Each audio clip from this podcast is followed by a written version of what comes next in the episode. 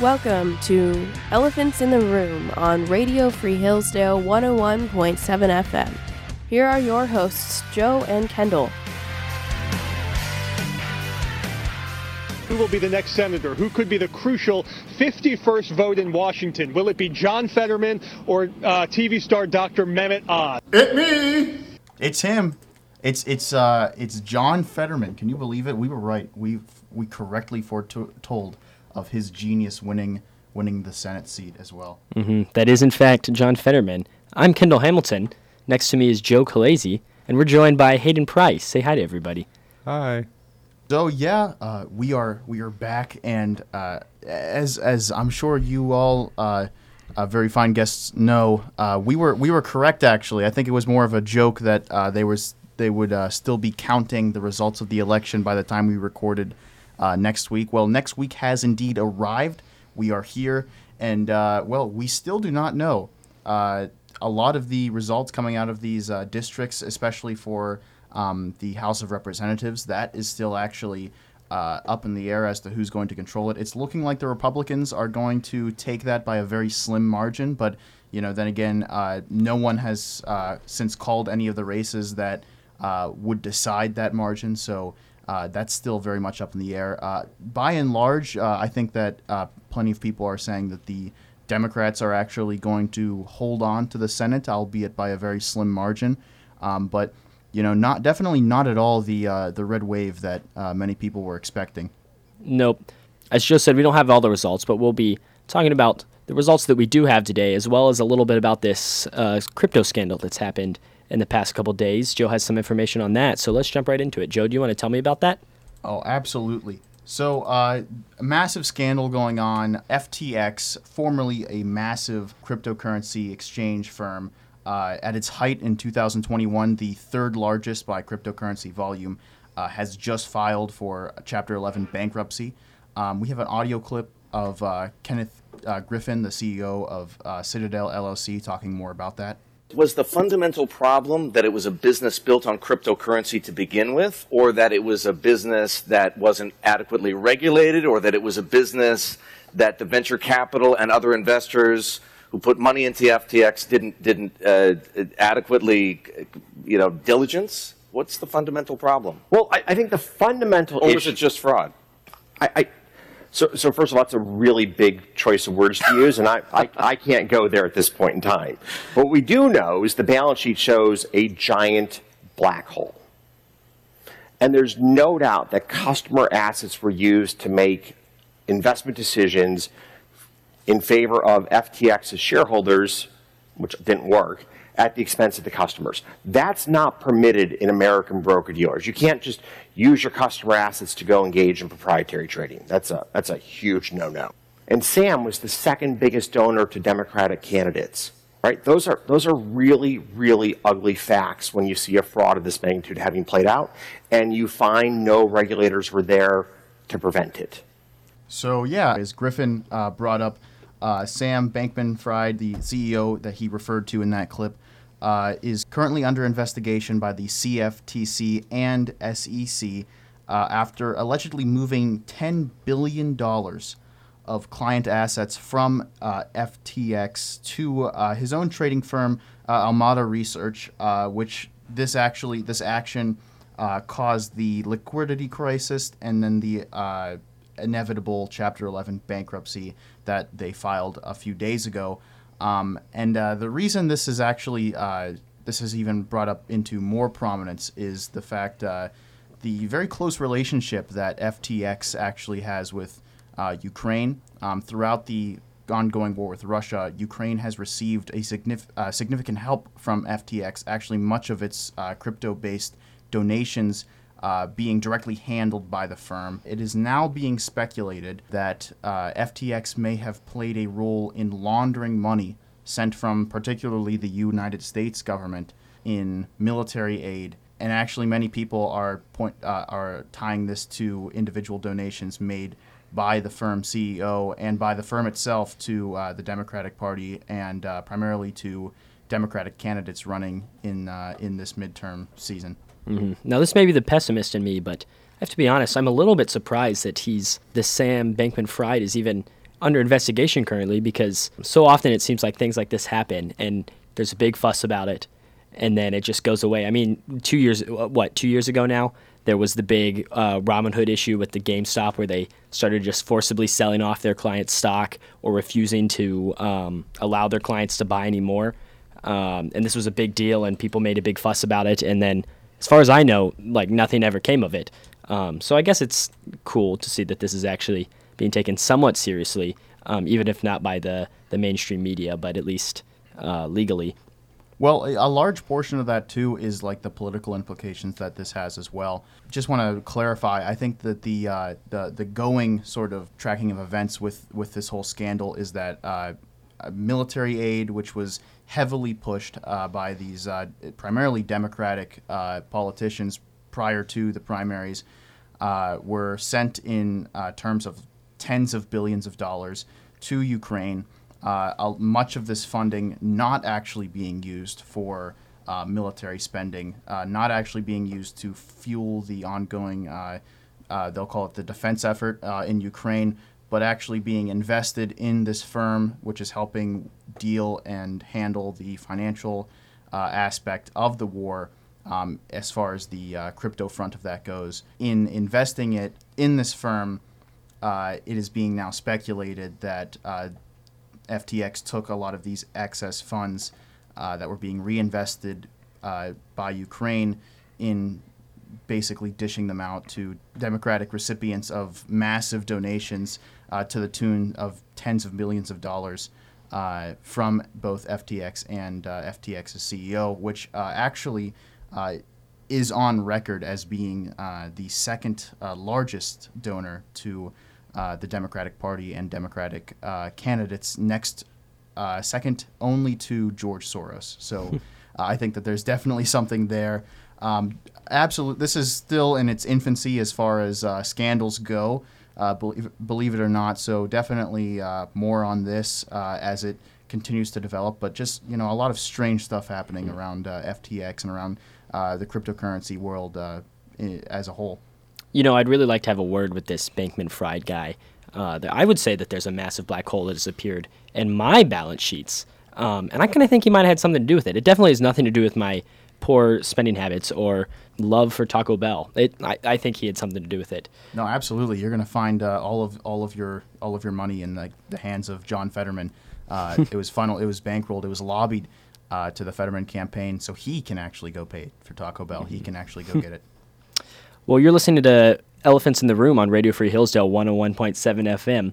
We're your hosts, Kendall and Joe. Um, Joe and Kendall in some circles. Last week, you may recall me and Joe referencing that there would be two possibilities for you to wake up on Wednesday morning of uh, what kind of what kind of world you'd live in, what kind of results they would be. Um, they were certainly not that great. Here we have a clip from Josh Hawley talking about the election results.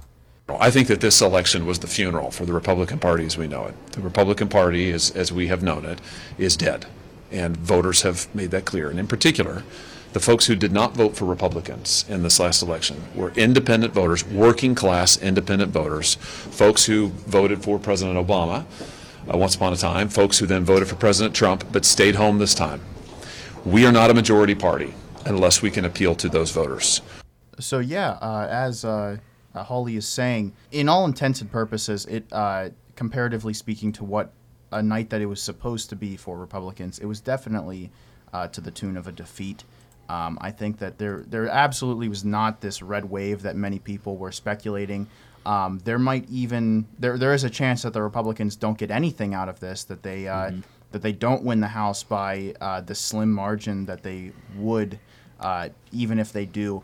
Um, they've already lost the Senate. Uh, a lot of people were surprised uh, about this. Now, very much you're seeing this, especially as it uh, devolves into the Trump versus DeSantis debate for the presidency. Um, many people are, you know, trying to figure out who exactly is to blame. Um, I, I personally, you know, I, I think that as much of a shock that it came to a lot of people on the right, I wasn't particularly surprised at the outcome. I mean, I know uh, uh, you'll have to take my word for it, but I've been kind of speculating that it was not going to be as great of a night as many people were speculating it would be.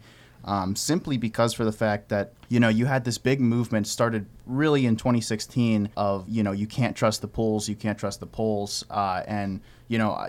Are, to that tune, a lot of the political polls have been uh, disastrously wrong. Look at you know the 2016 election of Trump. Um, look at uh, you know, even even the 2020 election, uh, even though he lost that, uh, not nearly by the margin that he was predicted to. Mm-hmm. Um, and then you know now we're just suddenly going to turn around and say, well, no, these polls that are saying that are foretelling this Republican red wave, this Republican victory, these ones are correct because you know they're they're they're good news. And you know I think that a lot of people need to realize that if we're going to discredit uh, any of these polls, we need to discredit them properly and call them out for what they are. And what I speculate a lot of these things are are sort of uh, gearing expectations, uh, trying to shape not what happens in the election, but sort of the sentiment felt after the election. Um, you know, you look at it in uh, in 2016, for, for example.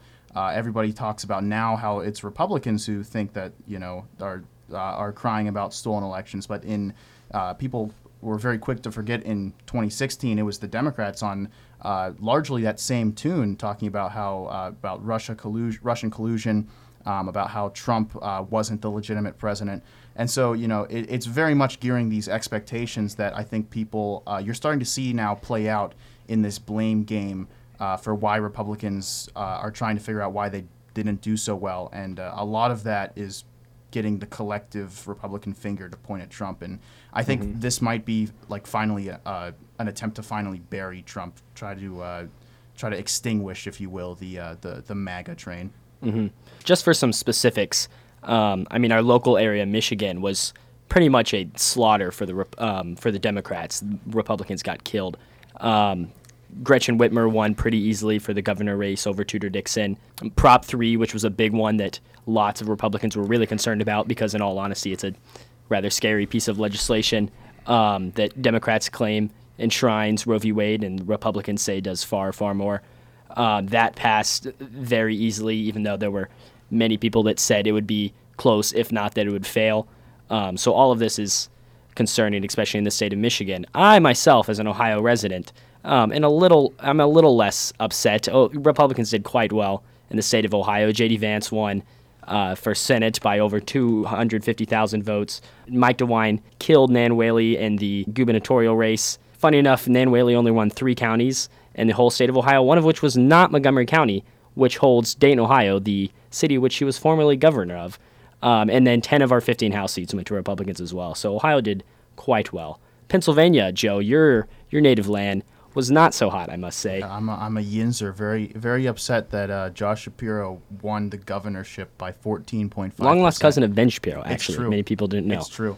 Actually, um, we probably can't say that. That's as far as I know. That's not true. Allegedly, allegedly, the long lost cousin of, of Ben Shapiro. Um, but but don't worry, don't worry, guys. Okay, I have great news. I, I have a silver lining coming up. Okay, the Libertarian candidate got a whopping one percent of the vote. Okay, this is it's this is impressive. big news. This is a, a massive uh, gain for I think libertarians who, uh, you know, perhaps in hundred years might actually uh, pose some sort of chance in uh, competing at the same level as their uh, Democrat and Republican counterparts. Um, but no, in in, in more. Uh, I know we had brought this up kind of at the at the beginning, and it, it's sort of a continuous joke, and I, I suspect it will be a joke for the for the next uh, few years. Uh, John Fetterman, uh, Fetterman is uh, is now a senator uh, in the United States Congress, and just uh, just to get get you for a feel of, of the type of, of genius, the type of man that Fetterman is. Let's why don't we play that that his his victory TikTok? Okay, yeah, yeah, I know I said victory TikTok, but his victory TikTok celebrating his his his win, and just listen to the, some of these wise words that he says. Who will be the next senator? Who could be the crucial 51st vote in Washington? Will it be John Fetterman or uh, TV star Dr. Mehmet Oz? It me. It him. Okay. It's it him. him. it, it's not. It's not me. Not me going back to Pennsylvania anytime soon. but it, it's him. Not only that, we've got a we've got a few more clips. This one actually came from during his campaign. So let me be clear: the the voters had heard this and apparently elected him anyways. The Eagles are so much better than the Eagles. Yep, that's That's your your new U.S. senator. Can, can we be like honest though? I feel like I feel like Joe Biden sent set the precedent to uh, for uh, the the new the new uh, wave of uh, left wing voting habits to. I don't know. I, I feel like I feel like they they've been lied to so many times, so many uh, divisive things being said, so many tricks being played in their ears that I think they're playing it safe, and uh, they might as well elect someone who can barely string together two sentences, so they don't have the, the, the ability to lie to them. I think. Forget about Fetterman for a minute. Um, Republicans always make jokes that Joe Biden's essentially a dead president. But don't worry, because now Democrats have officially elected a literal dead person. Represent- Representative Tony DeLuca died a little over a month ago, um, and he was reelected in a landslide in his district because Pennsylvania law doesn't allow candidates to be replaced after the ballots are printed. And you know, Democrats, of course, would rather vote for literally someone who is not alive than ever vote for a Republican. I guarantee you, most of his voters were also dead as well. It seems possible. It certainly seems possible. Now, Hayden, you're from the great state of Nebraska. Things didn't look too awful out there. Do you have any, any words on that? I, I think it was a good night in Nebraska. The congressional districts were a little bit closer just because there's such a big urban rural divide in Nebraska between Omaha, Lincoln, and really everywhere else in the state. But we elected a farmer as governor for the first time in decades. so I think that's a really good sign. It's good to have someone who's representing our biggest sector uh, in the governor's mansion. But otherwise, I think everything was pretty expected. We passed a proposition to um, start voter ID uh, laws in Nebraska. So Nebraska is still conservative as ever. Uh, the red wave was kind of overhyped, but in Nebraska, we held held off Democrats pretty nicely, and especially the second congressional district, which is a notoriously uh, very very close toss-up district. Yeah, there's a lot of pessimism about how poorly Republicans are doing, obviously, and most of which is warranted. But it's important to remember that there's certainly still plenty of red strongholds around the country. What's the what's the Nebraska sentiment? What's the Nebraska take uh, for the? Uh, I th- I think it's going to drum up uh, in the next couple of weeks here quite uh, uh, quite explosively. Uh, this this rivalry between Trump and DeSantis that I know the media, for example, is definitely drumming up, but. Um, a, a lot of Republicans, right wing people, I just you know personally know this from my own interactions. Uh, are starting to get militant about uh, what camp they fall into. So Hayden, what's the what's what's your Nebraska take on the uh, DeSantis versus uh, Trump fiasco? I I really think that if President Trump decided to run again, that Nebraskans would go with President Trump just because we have a huge loyalty base there in Nebraska for President Trump. He did a lot of great things in his administration for farmers, and his tax laws really helped farmers and Nebraskans in general. So I think we would go with President Trump. Uh, I probably would just because he's been in office. We've seen what he can do working with you know career politicians, and he he did a great job. But you know, obviously, COVID was overhyped, and that's really the only reason he lost re-election. Otherwise, I think he's quite popular, especially in conservative strongholds like Nebraska. And I think if President Trump were to run again, Ron DeSantis would have to do some really hard thinking about what his political future is going to be like if he decides to run against President Trump. 'cause absolutely. You could really go into early retirement if he uh, if he runs against President Trump. I think. Yeah, like I said, Ohio was certainly a, a red stronghold last week. Um, and that's very much even a, I would go as far to say, a MAGA stronghold. I mean, J.D. Vance, one of the biggest criticisms against him was that he was a, uh, endorsed by Trump and a big MAGA guy, as they say. Um, and again, he won by over 200 250,000 votes. Uh, Mike DeWine, the governor, is certainly not so much that. Well, I mean, you didn't really have anyone else. Like everybody was on there was either name recognition or nobody. And somehow DeWine got back on the ballot, and like it's not like you're gonna vote for anybody else, I guess. But yeah, I mean, I think I think that Nebraska example is very important for like the next couple of weeks, especially leading up to the 24, 24 election. I think DeSantis, the popularity behind DeSantis, is very like sort of your your your bourgeois intellectual popularity. A, a lot of people think that it's it's sort of uh, cutting edge. DeSantis is this new guy. He's the hip guy. Um, it is it is the the proper, more refined uh, conservatism that people are looking for. Um, and then forget places, you know, where like like Ohio, largely like Nebraska, like much of the Midwest, where Trump's massive voting bloc comes from, and honestly, the Republicans' massive voting bloc comes from, which you know are are these working class people that uh, was talking about when he was saying the Republican Party uh, was basically at its funeral during the midterms. It, it's it's these working class people that didn't feel represented, and I don't think will feel represented as well as under Trump, under DeSantis. Yeah, I especially think that's true. Um, even with like kids on campus at schools, DeSantis is very much like the, like you said, the pristine, the clean cut, um, professional looking choice. Even if a lot of like the policies that he says he supports are really are very similar to Trump's, people would rather um, say that they support DeSantis because he's classier and he's not as as crude as Trump. While we're on the topic of DeSantis, um, if our viewers didn't know, he won the our viewers. We don't have viewers. It's a radio show. If our listeners didn't know, Ron DeSantis won the state of Florida by over 20 percent, over one and a half million votes, which is a really high margin. And especially surprising was that he won Miami-Dade County, which is an extremely Hispanic county in Florida, and he lost that county in 2018 by over 20 points. Um, so quite a swing. Also, just in general, Hispanics have definitely uh, seemed to be leaning more Republican in the past couple years, which is exciting because that's certainly a voting bloc that they have not been able to break into before. Well, you've been listening to Elephants in the Room on Radio Free Hillsdale 101.7 FM. Or you haven't, and you just tuned in, and uh, you're you're out of luck because we're leaving. Some might say that they're actually the lucky ones, Joe. I, who am I to judge?